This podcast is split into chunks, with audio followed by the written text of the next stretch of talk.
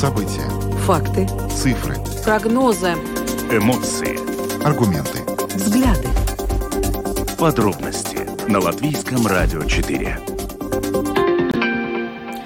Здравствуйте, в эфире Латвийского радио 4, программа «Подробности», ее ведущие Евгений Антонов и Юлиана Шкагала. Мы приветствуем также нашу аудиторию в подкасте и видеостриме. Коротко о темах, о которых мы говорим с вами сегодня, 13 октября.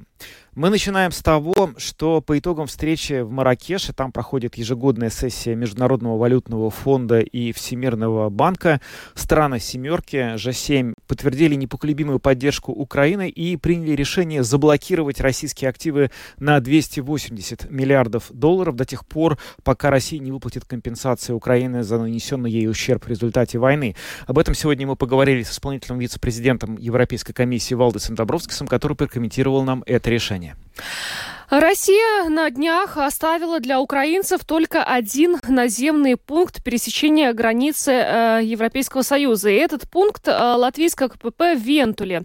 Э, Латвия посчитала, что такое решение может нанести угрозу национальной безопасности, и в результате правительство постановило закрыть пункты пересечения Вентули и Педедзе на границе с Россией. Сегодня эту тему обсуждаем э, в нашей программе более детально. Ну а после этого поговорим о ситуации в, в Аугждауговском и Красловском краях.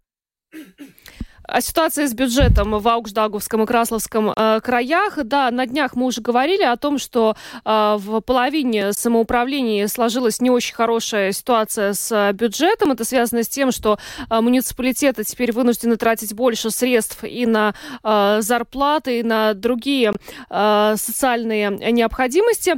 Так вот, в Аугждауговском и в Красловском краях ситуация выглядит очень плохой. Ее называют катастрофической. В чем там проблема? Сегодня нам об этом расскажет расскажет наш коллега, корреспондент Латгальской студии Латвийского радио Сергей Кузнецов. Ну, а затем поговорим о том, что происходит э, вокруг, э, собственно, ситуации в, Израиле. Она продолжает оставаться в центре информационной повестки. Хамас объявил 13 октября днем гнева, призвал сегодня всех своих сторонников по всему миру убивать евреев. И, к сожалению, судя по всему, это произошло. Один такой инцидент случился во Франции, где э, радикальные исламисты, выкрикивая лозунги, убил учителя в, школе. О том, что происходило в эти дни, происходит в эти дни в Германии, которая тоже довольно сильно пострадала от э, действий сторонников Хамас, мы говорили с экспертом из Германии. Мы представим вам его комментарий позднее в нашей программе. Ну а затем поговорим о том, что Рижский суд начал рассматривать э, иск против профессора-пульмонолога Восточной больницы Алвиса э, Крамса. Дело в том, что компания ProVape требует от него 5 тысяч евро в виде компенсации морального ущерба. Предприниматели считают, что их репутация была опорочена, и профессор распространил недостоверные сведения об электронных сигаретах. Сегодня эту тему также в нашей программе мы затронем. Ну а видеотрансляцию смотрите на нашей странице LR4LV, э, на платформе RusLSM.LV, в Фейсбуке на странице Латвийского радио 4 и на странице платформы RusLSM. Слушайте записи выпусков программы «Подробности» на крупнейших подкаст-платформах. Наши новости и программы доступны также в бесплатном мобильном приложении «Латвия с радио». Оно есть в App Store, а также в Google Play. Ну а далее обо всем по порядку.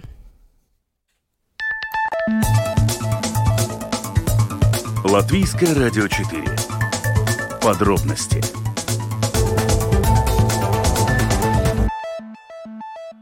Программа «Подробности» на Латвийском радио 4. Мы начинаем с новостей, которые пришли к нам из Марокко, из города Маракеш. Там проходит э, встреча ежегодная, в которой принимает участие, собственно говоря, Международный валютный фонд и Всемирный банк. И вот министр финансов э, «семерки», стран G7, там приняли решение о том, что они замораживают 280 миллиардов долларов, которые ранее принадлежали и, собственно, до сих пор принадлежат России, до тех пор, пока Россия не выплатит компенсацию Украине за тот ущерб, который она нанесла ей в результате результате войны. А, ранее подобные решения принимали не на глобальном уровне, отдельные страны. Вот, например, Бельгия, Эстония. Правительство Эстонии буквально накануне одобрило законопроект об использовании российских замороженных активов для восстановления Украины. Ну а что означает решение, принятое на встрече Большой Семерки, а, нам сегодня рассказал исполнительный вице-президент Европейской комиссии Валдис Домбровскис. Сегодня было принято важное решение в рамках встречи стран Большой Семерки, и оно касается конфискации российских активов. Скажите, пожалуйста, в чем э, именно заключается это решение? То есть что будет происходить с этими российскими активами? Да, действительно, здесь э, в рамках э, собрания Международного валютного фонда и Мирового банка также было э, собрание э, G7, где переговорили как раз вопросы также российских активов и как и эти активы использовать для реконструкции Украины. И то есть, ну, два пункта, которые важны. Э, первое, что признается, что российские активы будут э, заморожены до того момента, пока э, Россия не заплатит за те потери, которые она создала Украина. То есть до этого активы размораживаться не будет. И также, что ведется работа над тем, чтобы э, э, э, ну, прибыль, которая сейчас получается от этих активов, была как бы обложена налогами или другим образом, и эти деньги направлены в пользу Украины. Что-то похожее, в принципе, на днях как раз приняло решение Бельгия насчет направления э, как раз такого рода доходов э, в Украину. Правительство Эстонии тоже на днях одобрило законопроект об использовании российских замороженных активов для восстановления Украины. Э, то есть, получается, теперь вот решение G7 это уже такое более глобальное решение. Да, ну, здесь признается, что такого рода вопросы нужно решать также в рамках G7, то есть такого рода вопросы нужно координировать. Но нужно сказать, что также большинство этих активов э, находится э, все-таки в территории э, Евросоюза, то есть ну, Евросоюз и страны Евросоюза здесь будет иметь очень значительную роль. Мы также под этим вопросом работаем в Еврокомиссии и в принципе, готовим законодательное предложение, каким образом этот вопрос будет решаться также в Евросоюзе. И сейчас консультации стран, странами участницами ЕС по этому вопросу также э, э, проходит. То есть, э, ну, то, что сейчас решается в G7, это вопрос больше как бы международной координации этой работы. А когда может подобное решение быть принято на уровне Европейского Союза? Ну, я сейчас конкретные даты не могу дать, поскольку сейчас происходят консультации с странами участницами ЕС. И э, ну, насколько быстро мы сможем продвигаться, будет зависеть от того, как будет проходить эти консультации. Господин Домбровский, скажите, пожалуйста, что касается также дополнительной помощи Украине, э, этот вопрос, насколько я знаю, тоже был рассмотрен в рамках э, G7. О какой помощи в дальнейшем будет идти речь? Да, ну здесь э, опять вопрос э, международной координации. То есть э, сейчас со стороны Евросоюза э, Еврокомиссия подготовила предложение по э, программе поддержки Украины объемом 50 миллиардов евро на следующие 4 года.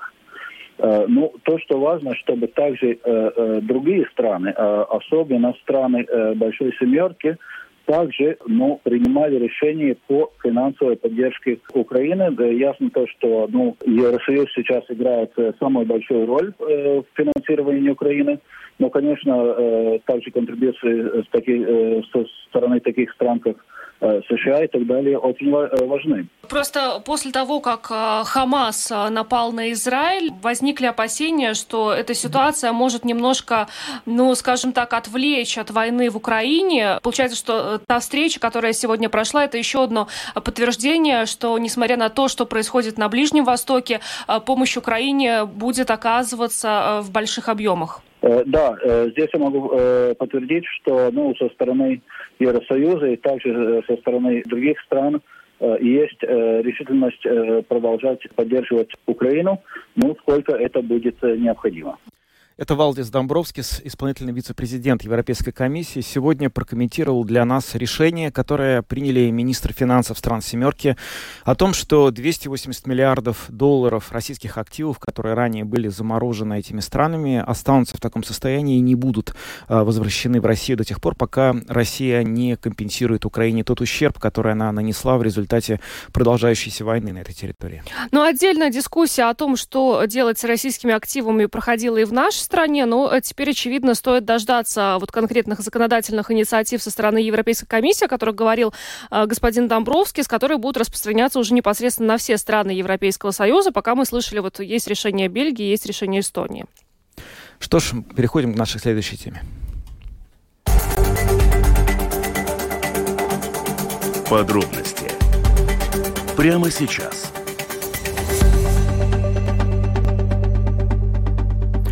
Правительство Латвии в четверг на внеочередном заседании постановило закрыть пункты пересечения латвийско-российской границы Вентули и Педедзе.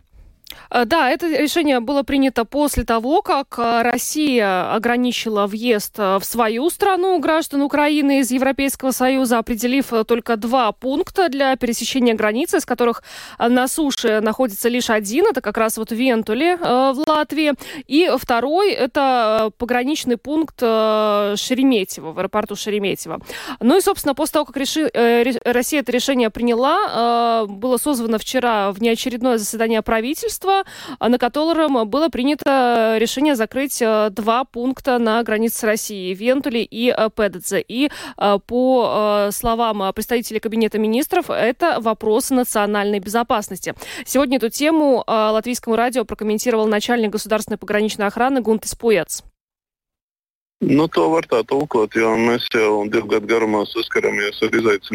Решение России можно трактовать как часть гибридной войны. Мы на протяжении двух лет сталкиваемся с вызовами на латвийско-белорусской границе. Только что массово рассылались письма с угрозами нашим школам и детским садам. Так что это уже третий вызов за короткий промежуток времени. Решение России является угрозой безопасности Латвии, поскольку оно привело бы к концентрации нескольких тысяч человек на латвийской границе. Учитывая, что в среднем из нашего региона за сутки в Россию въезжает около 600 человек, а пропускная способность пункта составляет 60-70 человек, это означает, что ежедневно у границы будут скапливаться 500 человек, что вызовет и гуманитарную катастрофу, и недовольство. Кроме того, часть людей, пересекающих границу, поддерживают российский режим. Учитывая все эти обстоятельства, думаю, что решение закрыть КПП самое правильное. Что касается решения закрыть не только пункт Вентулы, но и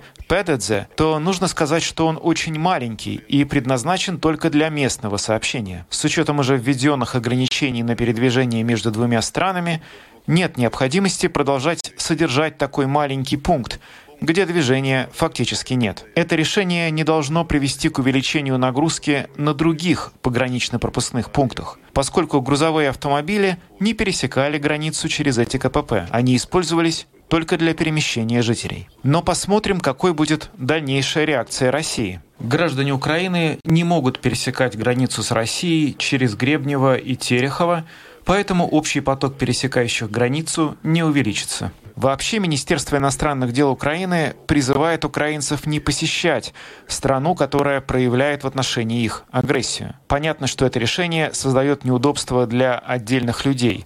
Но если посмотреть на всю ситуацию в целом, то это создает очень большую угрозу для Латвии.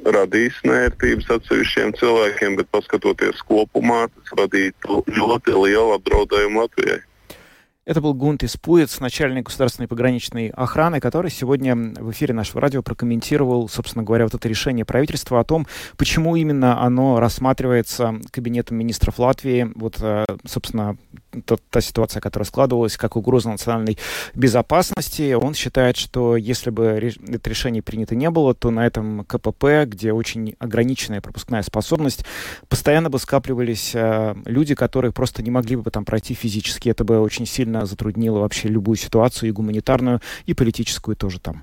А, с 16 октября вступает в силу это решение, так что а, буквально вот пара дней остается до закрытия КПП.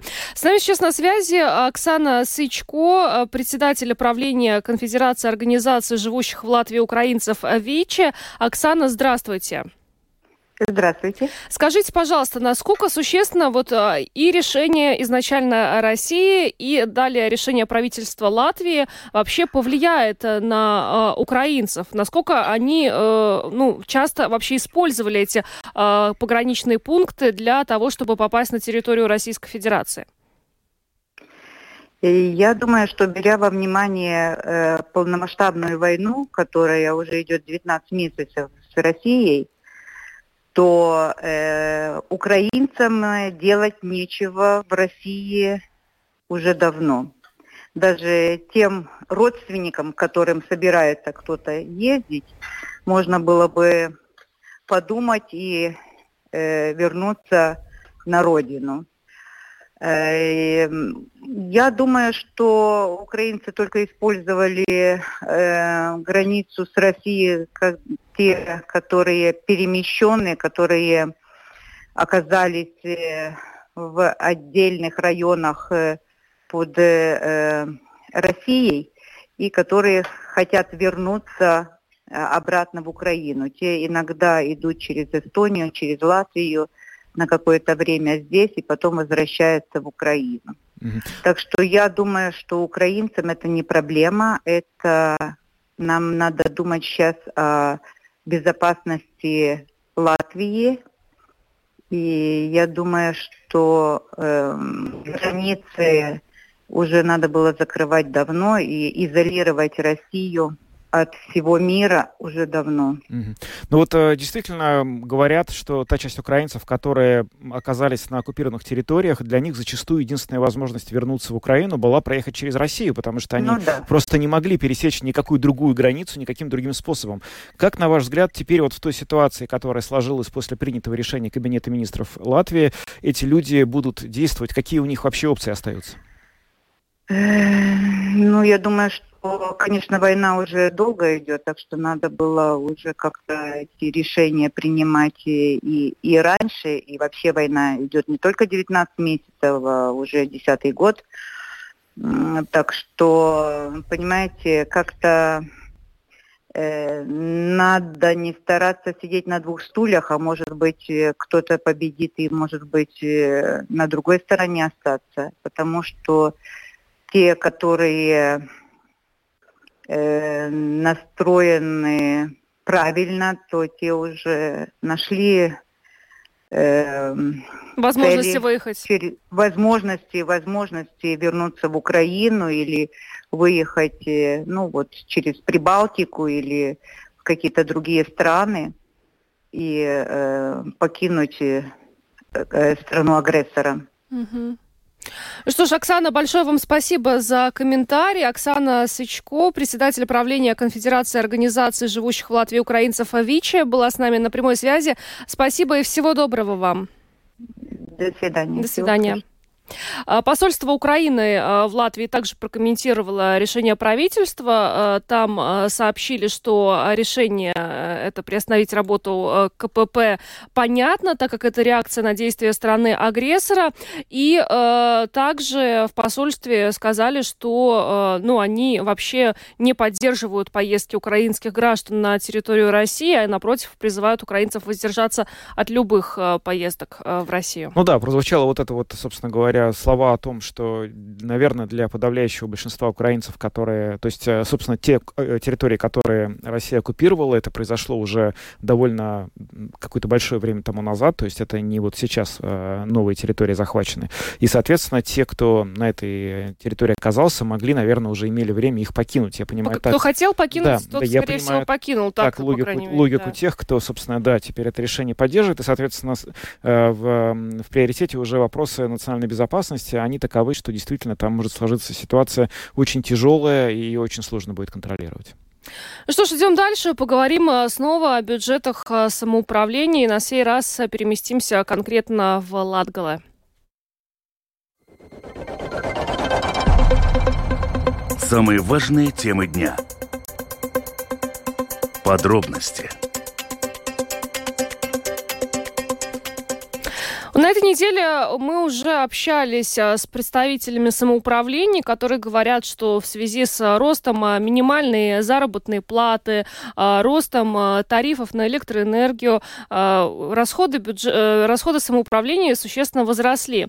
И достаточно такая нехорошая ситуация сейчас возникла примерно в половине самоуправлений, поэтому сейчас ведутся переговоры с Министерством финансов о ситуации на будущий год.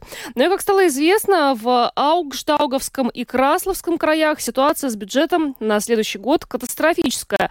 Что там случилось и почему такая ситуация возникла, а, сейчас поговорим с нашим коллегой, корреспондентом Латгальской студии Латвийского радио Сергеем Кузнецовым. Сергей, здравствуй, а, рада тебя слышать. Да, также взаимно. Юлиана, Евгений, да, добрый вечер. Да, привет. Сергей, ну расскажи, пожалуйста, что у вас там а, происходит в этих краях? Насколько действительно ситуация с бюджетом похожа на катастрофу? Ну, если, к примеру, вот э, председатель Аугдавской краевой думы Арвид Куцинс прямо так говорит, что ситуация катастрофическая, то, ну, наверное, она действительно такая, потому что вот, э, вот данный руководитель, он не, не привык как-то кокетничать, и в его комментариях, ну, как бы всегда он говорил ситуация как есть. А, дело в том, а, в связи с тем, речь идет о о деньгах, которые идут из, от государства в бюджеты самоуправления. Чтобы было понятно, к примеру, в среднем по стране это чуть больше 8% э, государство дает самоуправлению вот этих денег. А пока по вот текущим проектам на следующий год вот Аугждавский край получит э, один э, ну, 1,1% э, вот, со стороны государства, а Красловский край вообще полпроцента. Хотя, как э, объясняют э, ну, оба руководителя этих краев, что ну, в среднем хотя бы нужно, нужно 7%, чтобы погасить инфляцию, все подорожания, то есть э, разницу, как говорится, почувствуйте сами. Угу. А, вот. Ну и просто говорят, к примеру, э, Гуннар Рупинекс, председатель Красловской краевой думы, вот коллегам в комментарии сказал, что ну, жизнь просто остановится, потому что э, один вопрос э, экономии, ну, всегда просят эконом, э, экономить, как-то урезать вот эти, затягивать пояса, а тут просто не, не, нечего будет затягивать, э, условно говоря. Даже при той ситуации, что, ну, вот, к примеру, Ауждавский край планирует, что в следующем году, то есть, ну, вот у них будет пополнение, ну, они получат доход 23 миллиона то есть, ну, вот пополнение бюджета, то есть какая-то вот доходная часть. И она даже будет больше, чем в этом году, то есть на 260 тысяч.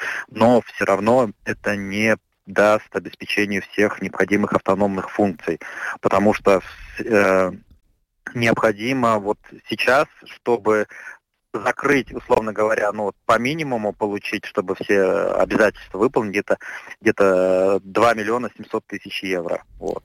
Тут уже даже, э, ну также еще председатель добавил, что если государство даст хотя бы половину от этой суммы, то уже можно хотя бы что-то придумать, как-то что-то там затянуть. Ну, чтобы было понятно, к примеру, вот плюс-минус где-то 450 тысяч нужно на создание полиции самоуправления, такое законодательство, то есть да. 1 а, января всем самоуправлением нужна эта структура создать. Вот э, по краю это так, такая. Плюс полмиллиона – это проекты деинституализации, то есть они какие-то продолжаются, какие-то новые запускаются. Тут сразу становится вопрос. То есть что-то ставится на тормоза, что-то вообще останавливается. 300 а, тысяч – это кредитные обязательства. Ну и там далее по зарплатам тоже, то есть там суммарно это там тоже более полумиллиона, ну это я так очень так условно говорю. То есть это, То Сергей, есть, ну, вот, не, не спа-комплексы, не какие-то там э, бассейны а, и прочее, ну, вот как мы обсуждали обсуждали да, в случае да. с Резакне, да? Это уже какие-то основные э, нужды самоуправления. Кредиты, зарплаты и социально важные проекты. Ну вот, наверное, три основных блока таких. Плюс-минус то же самое касается и Красловского края, то есть э, ни одно, ни одно из этих самоуправлений не делало никаких э, таких как это сказать, такие э, проектов в стиле лаксери, тут все, вот, как говорится, минимально, как говорится, ну, э, не до жиру быть бы живу здесь, действительно, вот так. Э, так, так вопрос стоит. Ну, чтобы если вот э, Аугдавскому краю нужно 2 миллиона 700 тысяч, то Красловскому там речь идет о 2 миллионов. Ну, вот суммарные вот, цифры плюс-минус такие.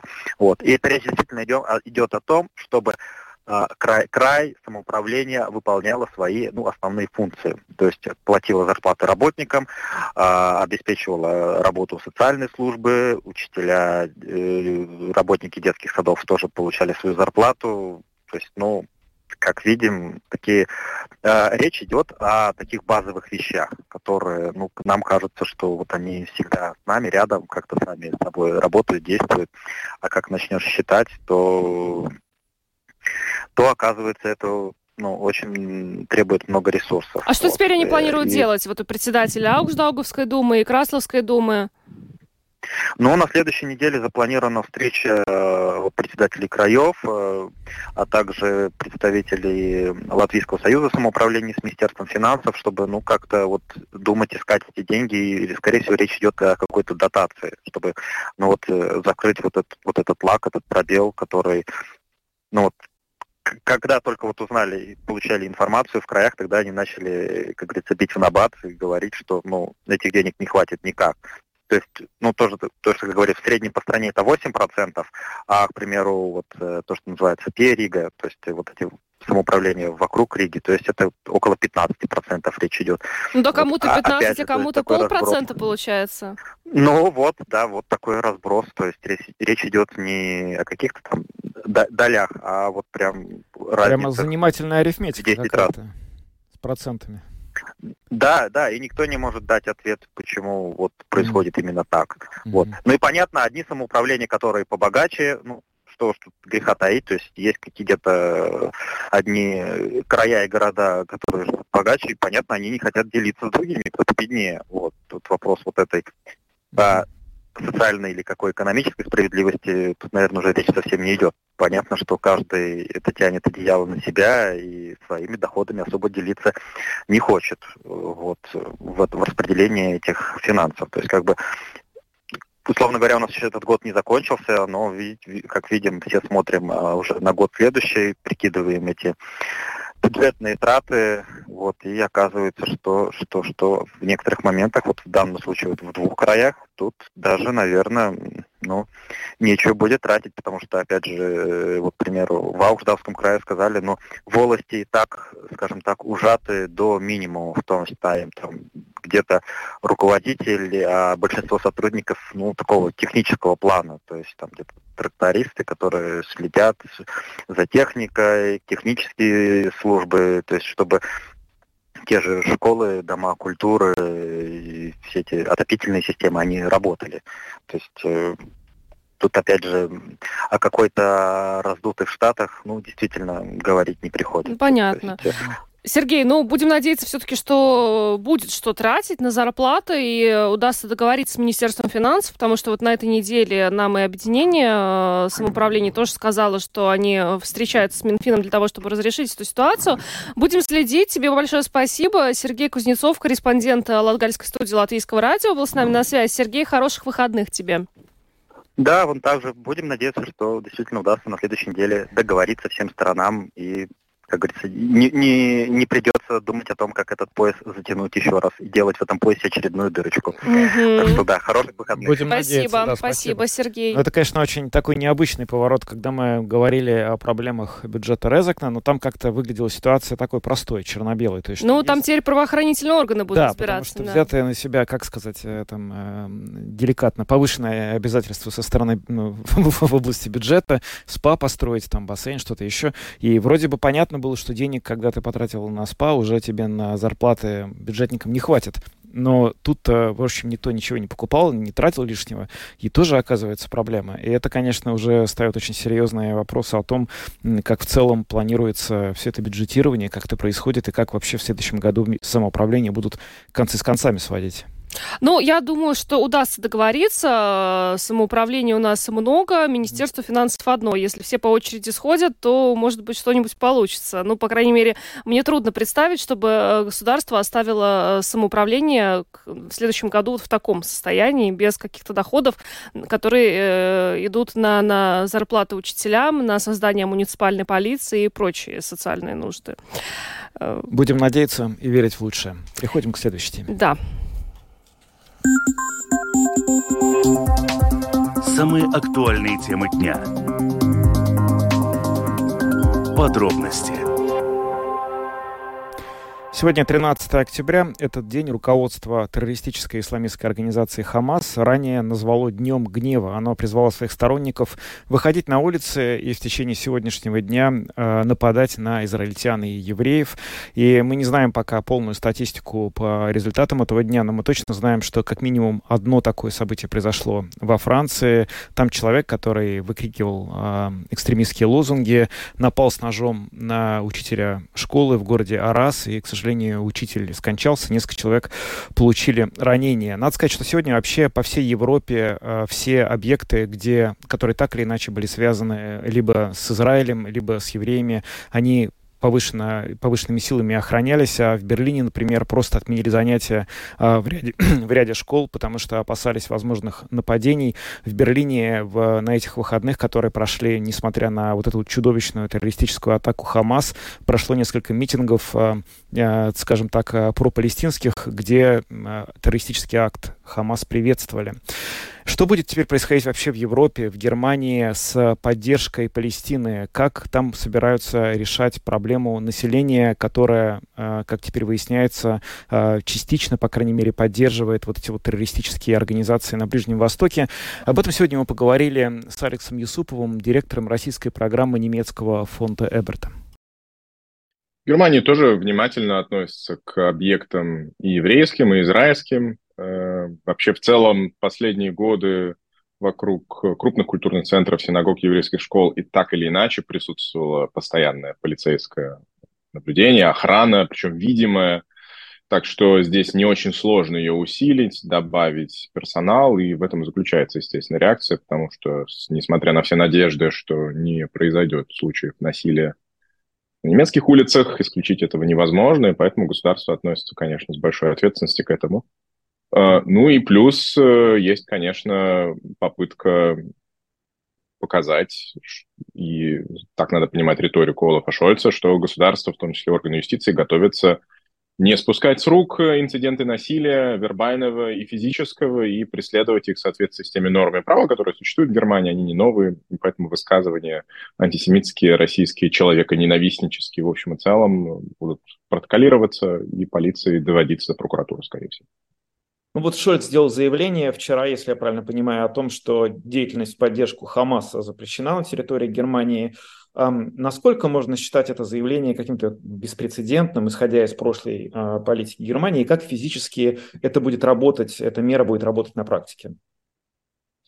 Я не думаю, что тут есть какая-то юридическая беспрецедентность. Хамас не вчерашний, не вчера запретили, и долго уже понятно, какой у него статус. Другое дело в том, что речь идет о внимании государственного аппарата, и высказывание канцлера говорит именно о том, что в данной конкретной ситуации это важный вопрос. Это не локальный вопрос, не вопрос отдельного полицейского президиума или конкретного земельного правительства. Это общенациональный вопрос. В ситуации, в которой оказался Израиль и израильтяне и евреи, Германия воспринимает себя, вспоминает свою ответственность перед э, евреями, еврейками за безопасность их жизни. И понятно, что в данном случае беспрецедентность риторическая. То есть я не помню такого однозначного в последние лет 10-15 такого однозначного позиционирования э, главы немецкого правительства, которое говорит, вы понимаете, что мы внимательно относимся и будем работать всеми существующими инструментами.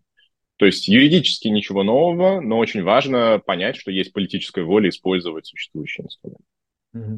Ну, довольно много сейчас обсуждают, как вообще эти меры, аналогичное решение было принято и во Франции, тоже, по-моему, вчера, как они реально могут э, выполняться и не придут ли они к какой-то волне внутреннего недовольства, потому что, ну, национальный состав и в Германии, и во Франции претерпел довольно э, большие изменения за последние лет 20, э, и в этих странах, и во многих других странах Европы появилась определенная существенная прослойка людей, которые выходят на акции в поддержку Хамас. Насколько это вот серьезная проблема?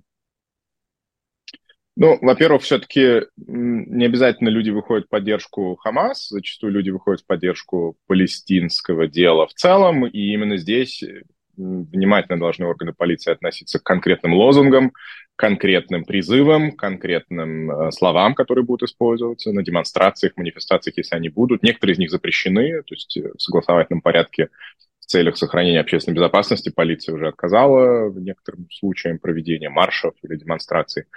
Но то, о чем вы говорите, появление прослойки или просто, по сути, сограждан или сожителей у нас в стране, которые имеют либо палестинские корни, либо арабские корни, вопрос арабской солидарности тоже очень важен, а, либо какие-то другие корни, он отражается и на полиции. Да? То есть, соответственно, в полиции есть люди, овладеющие языком, понимающие, что происходит, и находя, которые являются способными трактовать происходящее и принимать решение, где речь идет о, конкретно о поддержке Хамас, а где речь идет о политической позиции, которая может быть э, неприятна другим жителям Германии, но является выражением свободы слова. То есть я на самом деле оптимистичен, что изменения в населении, оно симметрично шло к изменению, например, в берлинской полиции. То есть там большой уровень компетентности по этим вопросам есть, по работе с арабским языком, ну и с турецким языком в случае, если речь пойдет не просто о пан-арабской, а пан-исламской солидарности, что тоже можно себе представить.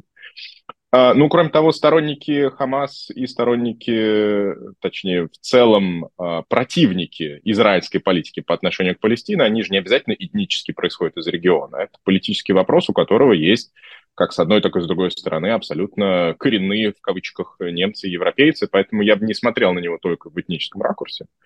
Mm-hmm. Другое дело, что эм, надо понимать, что есть некое, есть некое опасение, а что произойдет там? Все-таки важнее для динамики в Европе будет не то, как здесь власти к этому приготовились и что будет там в условном Нойкерне в Берлинском районе, а что будет происходить в Газе и какие волны возмущения или или, или агрессии это может по всему миру послать. И поэтому к этому можно готовиться, но это нельзя предсказать. И последнее, что я бы хотел сказать, конечно, под большим напряжением находятся немецкие школы, особенно в таких районах и городах, где есть э, смешанные классы, э, и там совершенно не важен вопрос э, гражданства, принципиальный вопрос смешанности, и как бы поднимать такие вопросы, то есть, например, учителя, которые некоторые, я видел случаи, планировали минуту молчания, память погибшим в этой террористической атаке, это может произойти, это может стать настоящим такой искрой э, конфликта в школьном контексте, в котором для учеников, э, опять же, палестинского, арабского, мусульманского, какого-то другого происхождения может показаться недопустимым для них лично участвовать в такой минуте молчания. И вот таких конфликтов, вот о них я беспокоюсь больше, потому что в отличие там от э, системы юстиции полицейской, где есть некий опыт навигирования том числе силовое, в школе силовые методы недопустимы. Об этом я беспокоюсь больше. Ну, последний, наверное, вопрос, э, который касается финансов. Долгое время Евросоюз и Германия довольно существенную финансовую помощь направляли в Палестину, и какая-то часть этих средств, ну, я не знаю какая, не знаю, знает ли кто-то какая, вероятно, попадала в распоряжение Хамас, и, возможно, они эти деньги тоже могли использовать в каких-то не очень хороших целях. Идет ли дискуссия об этом сейчас в Германии и насколько вообще велика вероятность, что в результате всего, что произошло в минувшую субботу и продолжает происходить сейчас, финансовые обязательства Германии перед Палестиной будут каким-то серьезным образом пересмотрены? Ну, наверное, не время еще говорить о том, как и будут ли они пересмотрены. Мы однозначно с вами стали свидетелями цезуры или даже поворотного момента вообще в целом политики по отношению к региону, немецкой политике, европейской политике. Поэтому те конфликты, которые мы видели на европейском уровне о немедленной остановке, например, всех выплат, э, где Франция выступила против, сначала казалось, что все европейцы единодушно на это смотрят, европейские правительства, это сложный вопрос. То есть он не решаем сейчас в контексте немедленной военной реакции Израиля – Потому что совершенно конкретно надо говорить о том, что те программы, которые заложены и финансировались, например, в Германии, например, там есть программы на дерадикализацию населения и предоставление как раз-таки альтернатив жизни, по сути, в заложниках у террористического политического режима. Отключать их э, и закрывать линии финансирования вообще любых альтернатив, это же на самом деле вредит э, долгосрочные цели и амбиции превратить регион в во что-то, в которое, место, в котором люди могут мирно жить и существовать. Поэтому это вопрос, э, который правильно вывести сейчас за скобку. Можно заморозить какие-то вещи, можно рассмотреть ситуацию. И то, о чем вы говорите, если коррупционная составляющая, приходят ли деньги в итоге все равно в руки например, тех же структур Хамас, этим надо заниматься. Возможно, здесь э, будут изменены какие-то процедуры. Но мне кажется, что осмысленнее было бы не сейчас заниматься этим вопросом, потому что он на данный момент беспредметен, и не, не нужно на него реагировать как-то эмоционально и остро, поскольку он ничего не сделает лучше в текущей ситуации. Никакое из решения этого вопроса. Это Алекс Юсупов, директор российской программы немецкого фонда Эберта. Мы говорили с ним о том, что происходит сейчас в Германии в плане того, что определенная часть населения э, выступила на митингах э, в поддержку нападения Хамас на Израиль. И вот э, канцлер Германии Шольц накануне заявил, что такие выступления будут незаконно, не будут пресекаться. Полиция получила соответствующие инструкции, но вот э, сегодня полиция очень тщательно охраняла школы, которые в том числе в Берлине зачастую зачастую были закрыты, потому что школы, где были еврейские ученики, опасались нападений со стороны сторонников этой исламистской радикальной организации. Разговоры о помощи Палестине сейчас э, действительно э, на какое-то время приостановились. Сегодня я обратил внимание в социальных сетях, в Твиттере очень много распространялось видео, которое выложил сам Хамас о том, как он, собственно говоря, делал те ракеты, которые летели в Израиль на протяжении последней недели. А, было показано, как выкапывается из траншеи водопровод, который туда прокладывается закладывал чуть ли не Израиль. И вот, собственно, из этих труб э, делались ракеты, которые потом были просто, э, которыми наносились удары. Понятно, что впредь эта помощь Палестине, которая будет оказываться, вероятно, будет увязана с гораздо более серьезным контролем, но покажет время, как это будет все реализовано. Переходим к следующей теме. Латвийское радио 4. Подробности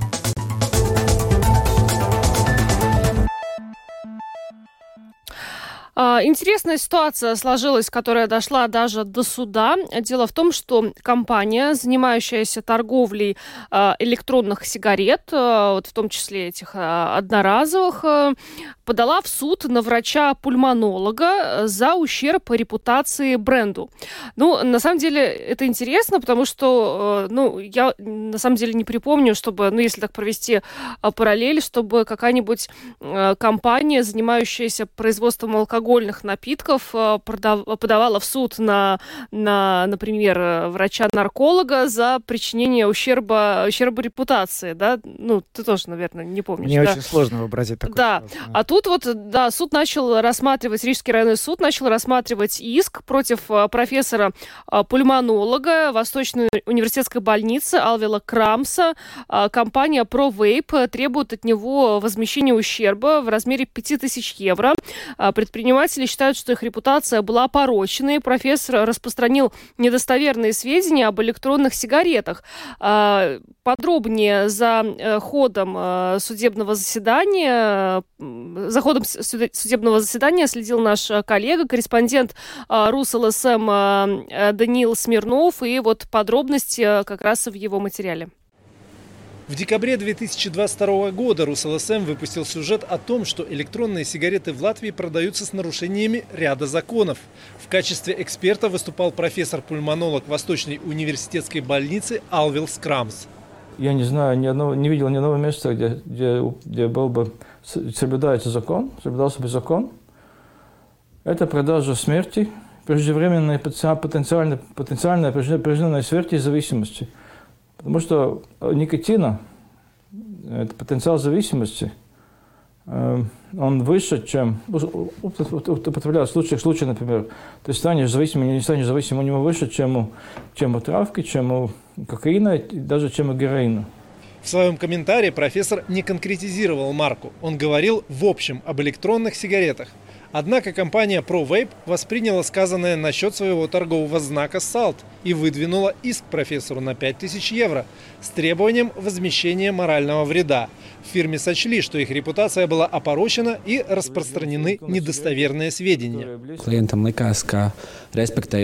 Моему клиенту кажется, уважая право профессора на его научное мнение, что часть из его высказываний была чрезмерной и неадекватной той ситуации и привела к оскорблению чувств моего клиента. Мы знаем, что электронные сигареты называют салтами, но салты — это не электронные сигареты, это один из торговых знаков. Мы хотим, чтобы эта разница уважалась и в публичном пространстве. Ни средством массовой информации, ни сам журналист, автор сюжета, компании к ответственности не привлекаются. Ответственность журналиста оценивают истцы. Если они не выдвигают обвинения журналисту, значит, они ее не видят. Надо отметить, что пульмонолог Алвил Скрамс является приглашаемым экспертом Сейма при разработке законов в отношении электронных сигарет. Поэтому он сам уверен, что данный иск – это способ давления на него. Опасный сигнал для для всей медицинской отрасли и для общества, что врачу хотят запретить э, выражать мнение, информировать обще, общественность. Вообще-то этот судебный процесс, он может быть уникален даже ну, в контексте всего Евросоюза. Я не слышал о таких судебных процессах. Мне кажется, в этом деле очень важно, что иск подается именно против врача, который хочет говорить о важных для общества вещах. Это влияет не только на господина Крамса. Он смелый, он продолжит говорить о своем деле, о его принципах, и пациенты для него важны. Но это может повлиять и на многих других врачей, которые хотят высказаться о важных для общества вещах. И тогда возникает вопрос, кто готов судиться с фирмами, у которых огромные проценты проценты прибыли. К слову о прибыли. Оборот предприятия ProVape постоянно растет. Начало деятельности с 2019 года и с оборотом в полтора миллиона и прибылью в 161 477 евро. К 2022 году оборот предприятия достиг 76 миллионов евро и прибыли в 6 миллионов 451 901 евро. Решение суда по данному делу будет вынесено в течение месяца. Даниил Смирнов, Айгар Сковалевскис, Андрис Предитис, РусЛСМ. Очень интересная история. Э, конечно, э, будем с нетерпением следить за тем, э, какое решение примет суд в результате. Придется ли профессору-пульмонологу выплачивать вот этот вот моральный ущерб в размере 5000 евро компании ProVape или все-таки нет? Я пытаюсь сейчас представить ситуацию, что профессору-пульмонологу сказали, значит, вот отозвать свой комментарий про то, что это вредно. Что он должен сказать, профессор-пульмонолог? Что курение не вредно, но он же не может так сказать. Это будет ну, просто против всех его профессиональных э, верований того, чем он занимается. Ну, я как, поним... как я понимаю, э, компания ProVape э, главным образом, она недовольна э, той частью заявления профессора-пульмонолога, которая связана с тем, он сказал, что э, нарушается закон при продаже этих электронных электронных сигарет, что он не видел точек, где этот закон не нарушается. Я, насколько я понимаю, они больше всего недовольны вот этой частью. Они считают, что закон они не нарушают в этой mm-hmm. ситуации. Ну, окей. Но здесь, ну, что называется, вопрос, конечно, за судом, потому что это уже такая юридическая, на самом деле, какая-то ситуация. У меня ощущение, что к такому заявлению невозможно придраться. Он лично не видел точек, но он же не все точки обходил своими ногами. Он же не может говорить, что вот, например, во всех точках Латвии нарушается закон. Это заявление было бы другое, правильно? Он сказал, что везде, где я был, он нарушается. Может, он всего в двух местах был. Ну, то есть, как можно сказать после этого, что он это подсудное дело? Ну, не знаю. Ну, в общем, судебный спор между э, продавцами электронных сигарет и пульмонологом, это действительно что-то очень э, такое неординарное. Это новое, да. да. Законодатель мод. Ну что ж, на этом мы завершаем. С вами были Евгений Антонов. Юриана Шкагала. Звукооператор Том Шупейко, видеооператор Роман Жуков. Хороших всем выходных и до понедельника. Счастливо.